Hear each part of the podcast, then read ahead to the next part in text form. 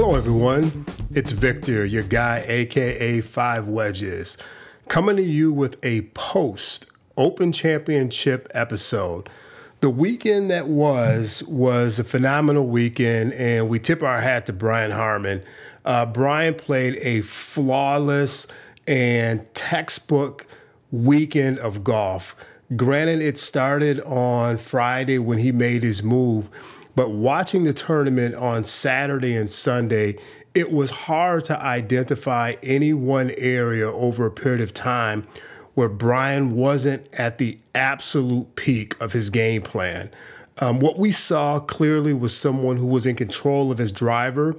And as we learned leading up to the tournament, being in the fairway, as is always the case, more times than not, was imperative at Hoylake at, at Riverpool Golf Club. Brian did that spectacularly. He led the field in fairways hit. That aside, His his second shot and his putting were equally impressive for the weekend.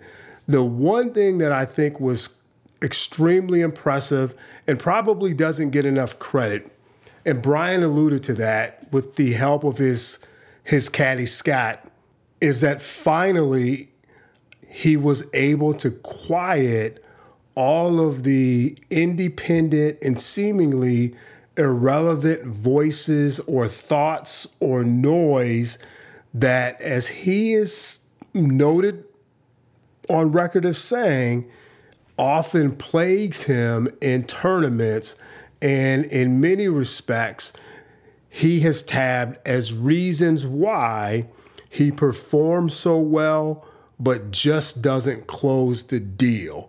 And so in this case, uh, as he said time and time again, watching the interviews after the tournament concluded, he really did not celebrate until that third shot or that until his ball had reached the green on eighteen, and he was super locked in all day. Again, he gave a tremendous amount of credit to his caddy for keeping his mind where it needed to be, for making sure that Brian himself was focused on what their game plan was. And as much as we tip our hat to Brian for the flawless play over Friday, Saturday, and Sunday, I also think that his caddy is certainly, certainly worthy of recognition for the weekend that has been. One thing that I found interesting about this weekend, and so often those of us that follow golf maybe at a at a deeper level, we know that historically the more reputable golf programs in America are your Oklahoma States, your Texas. Uh, for a period of time, the country often talked about Arizona State. Uh, but as much as we recognize and understand those programs, I think we have to tip our hat to the state of Georgia. Yes, the state of Georgia. Uh, the obvious the obvious case here is the champion golfer of the year is Brian Harman, a graduate of the University of Georgia in Athens. And the champion amateur of the year is also a student at Georgia Tech based in downtown Atlanta. And so the golf world, from the Open's perspective, gets to rally around one state in the southeast part of the U S. And, and let me say this, as much as I tip my hat to the state of Georgia, this isn't a homer moment on this episode. Yes, I live in Georgia, but I'm a native of the Chicago area and will always uplift Chi-Town. But at this moment, it is not about my hometown. It is certainly about recognizing the state of Georgia and the quality golf. The quality golf that they play between Athens and downtown Atlanta. One more, one more U G A alum who finished in the top five, in fact, a T two, was Sepp Straka. And for those of us that continue to follow the, the, the golf the way we do on the Tee two Green Golf Podcast, we should not be surprised that Sepp made a surprising or maybe unsurprising charge on Saturday and really didn't back down on Sunday. It was a it was a seesaw round for him on Sunday as he chased his U G A alum.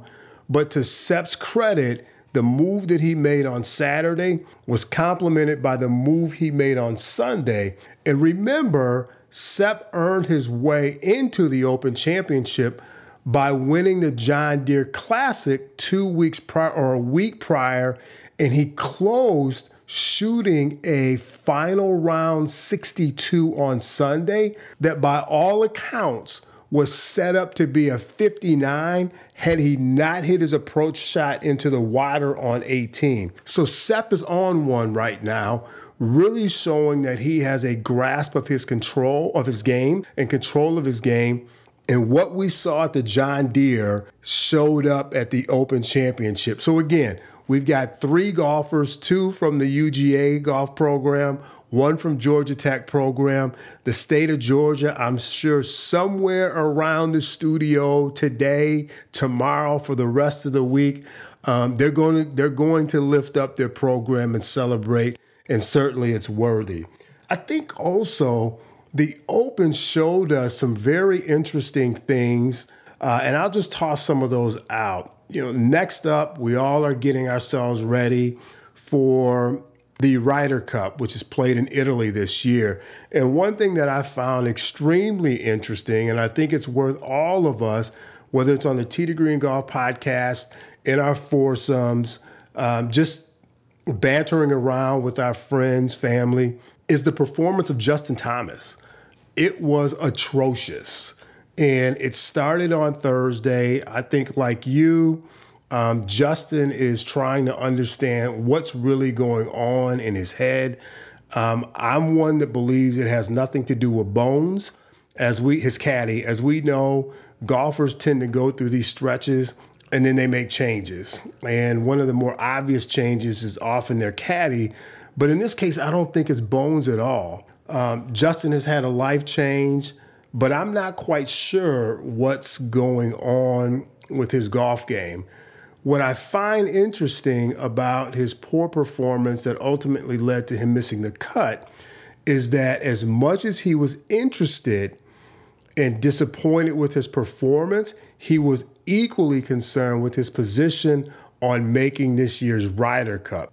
I certainly have an opinion on where that sits. I'm not Zach Johnson at all. I am only the voice of a podcast, but I don't believe that Justin's performance warrants him being considered even as a captain's pick for this year's Ryder Cup. Now, the flip side of that, they are going to Italy. They are going to foreign soil. We know the U S A's recent and distant past or recent past record going overseas. Justin is a fired up, passionate, playing for the stars and stripes guy when it comes to the Ryder Cup. And so to that extent, if he plays, and my understanding is that he left Hoylake and flew to Minneapolis, Saint Paul to play in the three M Championship.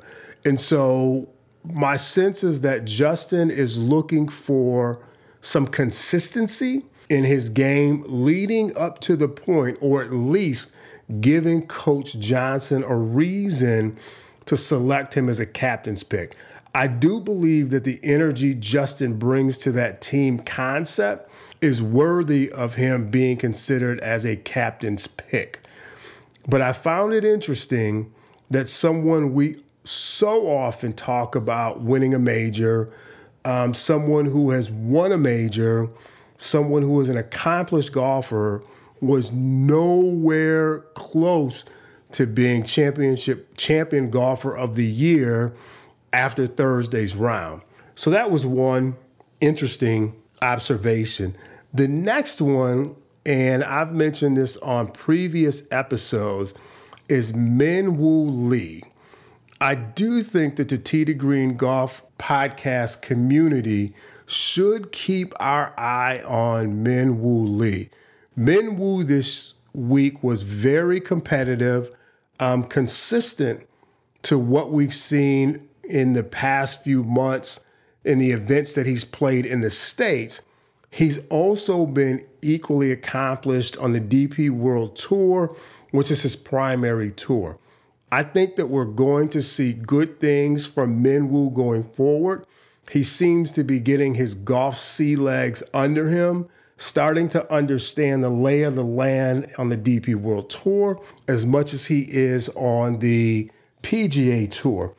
Probably a little bit more play that's necessary for him to further that. But rest assured, let's watch Min Woo for the remainder of calendar year twenty twenty-three, and then we'll talk about him coming into calendar year and season twenty twenty-four. Rory McIlroy, never not a topic of discussion for the majors. Didn't quite win this year. A valiant effort, kept fighting as he is always apt to do.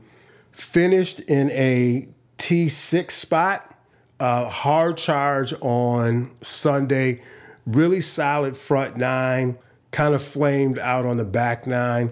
A lot of talk about, will he win a major again? Uh, my answer is yes. Uh, a lot of conversation around he's getting older, he hasn't won in nine years. It is hard to win a major. And yes, Rory is still one of the better golfers on the planet today. I don't see where his game has fallen off. Uh, I have said before and before and before again that for me, the area of focus for Rory, if I were in his inner circle, is I would tighten up his short game, and I would really, really focus on getting someone to help him be even better with the putter. I don't know if that's a change of putter. I don't know if that's his setup. I don't know if that's his stroke. But I know two people that he could easily reach out to. One is retired, and it is someone who is noted as one of the best putters in the game, and that is Brad Faxon. I suspect that aside from doing commentary on T V for golf events, Brad probably has some time, will be more than happy to visit with Rory on, on his flat stick. Um, Steve Stricker right now is in between tournaments as he's playing the, the P G A Tour Champions Tour. But nonetheless, I think those would be two people right off the bat that I would raise my hand, send a text message, have my agent get in touch with their agent, whatever it needs to be, to spend a little bit of time and talk about the art, the execution, and the outcomes of putting. Rory gets that together, rest assured, he's still hitting the ball three hundred plus, and in and, and, and in any tournament, he's punishing the setup of the golf course. And so those two things show somewhat of improvement, and I fully see Rory winning a major. And here at the Tee to Green Golf Podcast, I'm going to put Rory's name on one of those four major trophies next year. That's how comfortable and confident I am about Rory's commitment and passion around winning another major. We had some really interesting names that showed up on the leaderboard. Cameron Young, uh, Rookie of the Year, yet to win a tournament on the P G A Tour, yet to win a major, but still remains very competitive. Uh, eventually, Cam is going to break through. Whether it's this year or in twenty twenty-four, Cam is going to break through. Um, his putter, his putter just was not good to him yesterday, which is why we saw him kind of tail off. Uh, I think we also saw his body language that found itself in alignment with his putter, and that's never a good thing, but it's certainly being human. Nonetheless, someone that hits the ball very far, seems to hit his irons extremely well. Uh, I don't think there's a question of whether or not he will win a tournament. I think it's just a matter of when. Emiliano Grillo, Grillo, as he said, the last name is pronounced, so I'll pronounce it Grillo. Um, really solid two months. again, somebody that used the weekend to work his way back towards the leaderboard and and finish very strong. Emiliano has had a really, really nice few weeks, and so not really surprised that he finished where he did this week. Be interesting to see how he closes the season out going forward. We have a number of lesser-known names that I think are worth all of us keeping an eye on. And one of those is Shub- Shubhankar Sharma uh, out of India. Really had a solid game and had a solid week from Thursday to Friday. Um, he didn't seem like his putter was helping him push forward, but he had a solid week as well, and and and primarily a D P World Tour guy. But let's see if he flexes and, and maybe comes over to the States and plays plays a few tournaments. If he does, just keep an eye out on him. Excited to see Jason Day continue his ascension. Back seems to be in a really, really good place. Uh, it was really nice to see Jason give a charge on Saturday and Sunday, which pushed him up the leaderboard. He finished T two at the Open. And so let's hope that his health is right where it needs to be. Um, let's hope that he takes something from this week and that we see a resurgent Jason Day. One of the things that's going to be to his credit is he is very good in the short game and he's very good with the putter. So again, physically, all things hold up. I suspect that we'll see one, maybe two more victories from Jason Day between this point and the end of golf season and calendar year twenty twenty-four. Tommy Fleetwood. Uh, Tommy was someone that I talked about as a favorite to win the Open. Tommy grew up within ninety minutes of Hoylake, seemingly a, a home crowd for him. And Saturday wasn't good.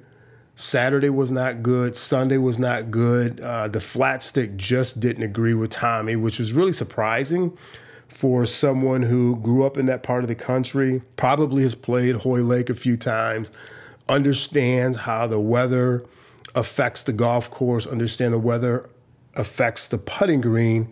We just did not see that.